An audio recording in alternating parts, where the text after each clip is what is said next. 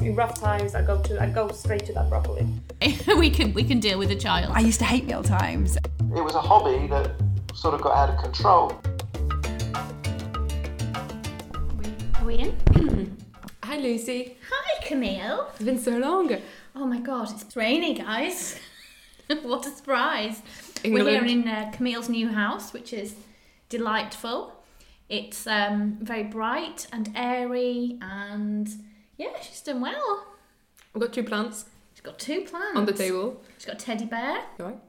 Yeah, and it's right there. Oh, that's Will's grandma's knitting. Oh, Yes. And that's a cricket bat. cute. I like its pink hat. It's not pink, it's maroon. It's a Not maroon, maroon, beret. It's fuchsia. No, no, it's a maroon beret. Be careful. It's fuchsia. You, you're annoyed about a lot of quite hard people like that. It's pink. I mean, it's a teddy bear wearing a hat. I don't know why it's a contentious issue. anyway, so this episode of the podcast, we're speaking to, um, Sam Stern. yes, one of the key food faces of the early noughties. Of If Lucy's life. British teenager. I think Sam Stern um, wrote the first cookbook that I ever had. Yeah, it was very um, quite a, a good thing for parents to buy their teenagers. Sam Stern, you will know him if you were a British teenager in the early noughties. Will, do you know him? Sam Stern, the um, teenage chef. Oh, well, Well, that fell flat. spiky hair, leather jacket, brick wall, strong Gareth Gates vibes, about 13, writing a cookbook. I remember that his books were very much like, I have 20 friends round and I cook them all a massive fry up. This is how I do it. And I was like, How do you have 20 friends in your kitchen? Like, I don't have 20 friends full you stop. don't have 20 friends. so there was that. Um, but yes, it was very nice. Also, Yorkshire boy, very important. Oh, yes, we talked about how bread smells nice. We talked about playing with dough. Talk about the influence that that he didn't think he would have such an influence on people's lives and that I guess had- you don't when you're like 13. 14 or 13 and launch cookbook. There's that that's really sweet story. Basically, he said he didn't realize how much he would impact people's lives and how much a cookbook could be part of someone's life. That's very true, really. Especially if you like a well thumbed cookbook that you used for like family occasions and things like throughout your childhood. Can I Oh, maybe you? I am moved by the conversation. Can I tell you something? Beautiful. Yes. Very, I'm quite ashamed of it. So when I moved back from England after my year abroad in Birmingham, I was quite I can't say homesick because it wasn't my home, but like Erasmus sick. That's not a thing. Sounds gross. You missed him upstairs, didn't you? Yeah, I did. So I bought a book that just came out at the time, which was um, Pippa Middleton's book. Pippa Middleton's cookbook.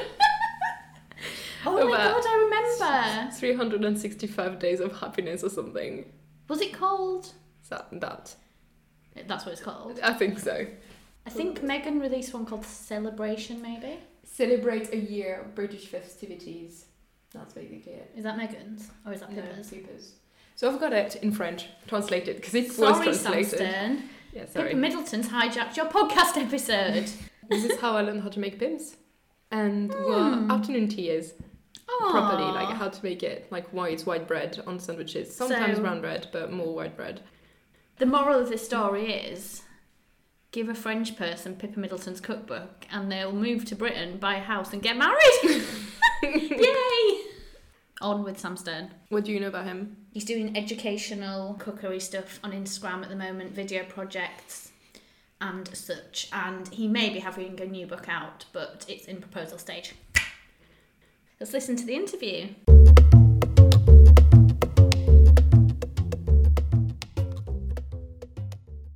Projects have you been working on at the moment? I'm doing quite a lot of um, video stuff uh, for various companies, and um, I'm working on some um, Instagram food-related educational stuff, and also um, book-related things.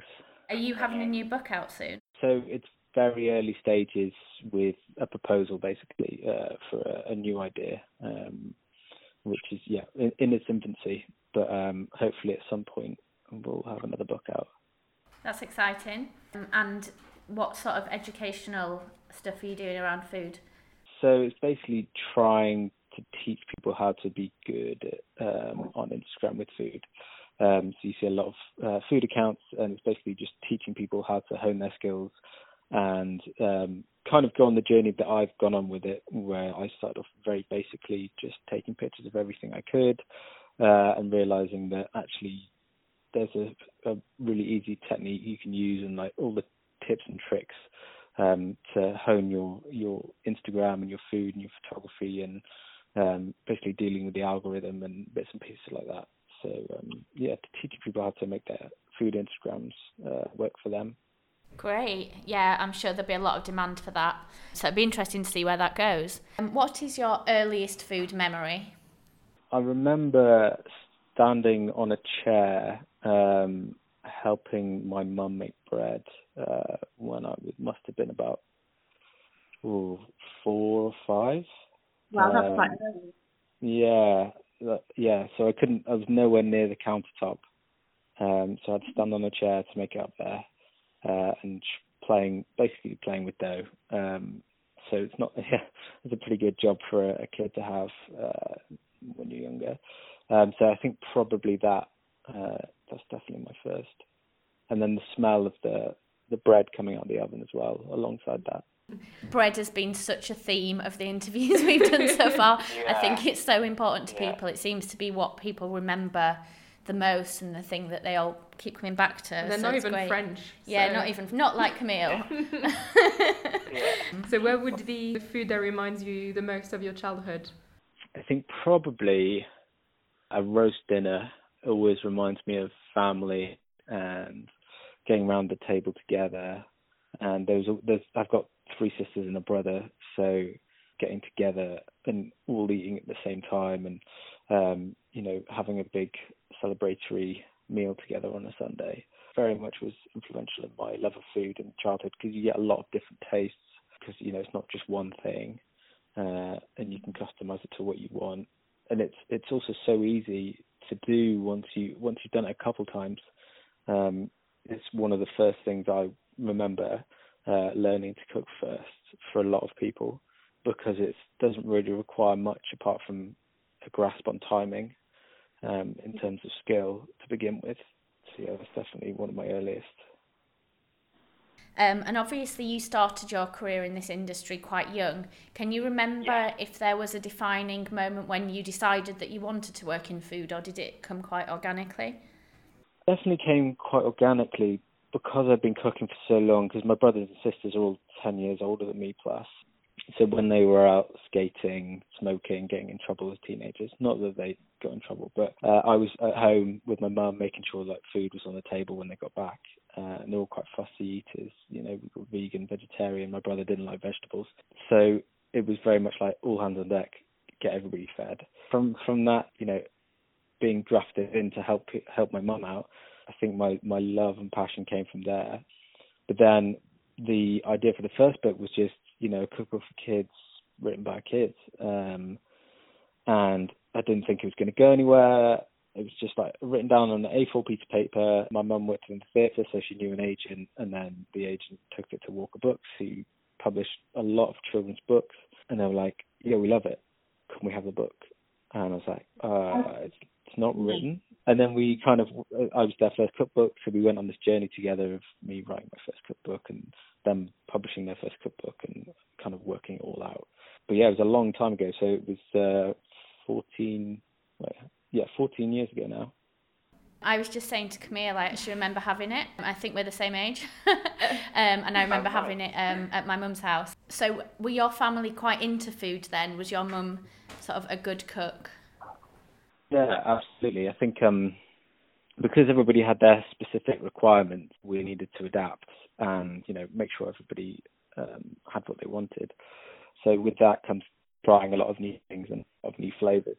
Um, and I think that's definitely helpful when you're when you're cooking because you you have to experiment and you have to cook different things you wouldn't necessarily cook for yourself, and you learn that way. Um, and she, yeah, she was uh, definitely an amazing cook. My brother's great, and my sister's really good as well. And they all have their young families now, so they're all passing it down to their kids too. More big family roast dinners coming up then? Absolutely. I mean, Christmas is a nightmare because there's so many people. That's- love it. What it's about, though, isn't it? Yeah, exactly. And what would you say that your personal relationship with food is like, and has it changed over the course of your life and career? I'd say food is life for me, basically, because it's what I do every day. And I wake up thinking about food, and I go to sleep thinking about food. It's it's, it's a bit weird. Uh, it's definitely changed, and it also changes, you know, day to day or when I'm doing particular jobs. So, if I'm writing a book, it's very much job, um, 12-hour days, constantly cooking and writing and thinking about food. And there's a degree, you know, it's making sure that everything's accurate and written down, and it's a lot less fluid in the way it's done, and it's more scientific to make sure everything is great for the person who's going to cook the recipe. Whereas if I'm just cooking for myself on an evening, very different because it's more go with the flow, pash kind of. And you might have answered this already, but do you have a favourite food smell? Yeah, I think. Well, it's either a bacon.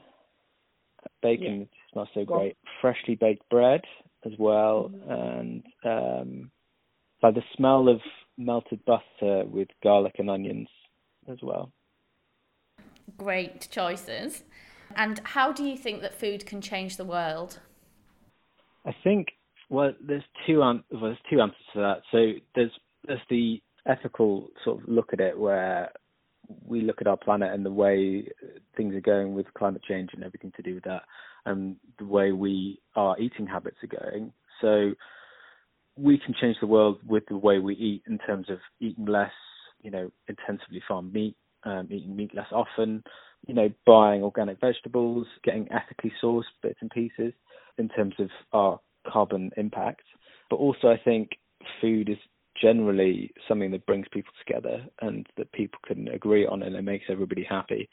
I, I found that if there's an, any ever dis, uh, if there's any ever disputes, you can settle it with a really good meal and you can talk it out. So I think it just brings people together. And just thinking about the environmental impact that you were talking about a second ago, are you much more aware of that now in your work? Is that something that you've got to focus on? It's something I've definitely um, I'm, definitely aware of. So I tend to I tend to stay away from the things like non-ethically sourced fish. So, for instance, uh, my last book didn't really feature much of uh, tuna or cod just because of the way that you know they're over overfished. I used the the lesser well-known cuts and the lesser well-known fish because you know they can can taste as good if they're cooked as well. So it's definitely something that I'm aware of, and even on a personal note, that I take care of every day. So I won't eat as much as I was in terms of uh, you know meat, and particularly from supermarkets, compared to ten years ago, because we just weren't aware of you know the impact it was having in the same way. Yeah, definitely. And I think um, with our audience, especially, they're becoming more and more aware of that and of the environmental impact and also the health impact. Quite a seismic shift. Another thing young people also are really aware of at the moment is mental health. So do you think that working in food you were you have to be especially aware of your mental health and your relationship with food and the way that um, all of this is linked? Yeah, how, how food can, how diet and things can affect you mentally. Yeah, absolutely. I mean, you know, the pressures of things like Instagram, which you know, girls and boys, particularly young, are so impressionable, and the way they look at their bodies and the way they look at food sometimes is not healthy. Um, and I think cooking generally can be classed as something which can soothe and even as, as therapy. So I got a letter recently from Australia, and this this lady got into contact with me and said to me that her best friend, her husband had died, and they were using my books for comfort and therapy and cooking together in order to get her through that particularly tough time. And I was blown away, like the fact that you can impact someone just with you know this food and the way it can cheer someone up. But then there's that definite negative side to the internet, which is saying that you know you you shouldn't. And I think it's just all about an education um, and showing kids in particular what what they should be eating and what they can stay away from. But then again, every everything is fine in moderation. and I, I spoke to some dinner ladies a couple of years ago. I was, I was doing um, a little presentation and, and uh, a little demonstration for them, and what they'd noticed is the way that kids are eating now is very conscious about what they're eating. And for me, when I was growing up, no one really cared about what was on their plate. They would just shovel it in because it's fuel and you're growing and you need to eat. Um, and then you you know you'd eat as much as you could because you're constantly hungry when you're when you're growing and you're young. Um, and to have people who are thinking about their weight and their bodies at such a young age is absolutely awful, and it's definitely something that we need to do with education to teach people that you know you need this stuff. Don't you know? Don't fret. Just eat the right things. And cooking is something which enables people to learn these skills because they understand what's going in the, into their food. And if you understand what's going into your food, then you can control it, and then you can be calm about it. And you see a lot of um, people on Instagram. I know a couple um, who get through their difficulties with food and their bodies by cooking and documenting what they're eating and and they end up encouraging other people as well to help them get through those tough times. That's great. You've segued really well into our next questions, which were the first one Do you have a personal comfort food that you turn to in a time of crisis that makes you feel better? I'd say a roast again because it just reminds me of family and being, you know, being a teenager and having my family around me at home around the kitchen table. So roast and loads of gravy, I'd say. Yeah, definitely. Um, such yeah. a like sort of cozy time and yeah, occasion absolutely. as well. Um, and what would you cook for a friend who is going through a hard time? Something very comforting. So even something like as simple as sausage mash with you know an onion gravy. You know, if you get good quality and sausages and you put loads of butter in the mash and you make a beautiful gravy and it's so simple and it doesn't take you a long time to spend time with them and it's not yeah you don't have to be slaving away in front of the the hob so you can spend time talking to them whilst you're cooking it. Yeah that's a great one. That is my fave. Looks like gravy is the comfort food of the north. Yeah well yeah, it mean, is. yeah, i'm a northern boy so yeah. uh, yeah. Yeah me too. And what food would you take with you to a desert island? Oh, do I only get one one thing? Only one, only one.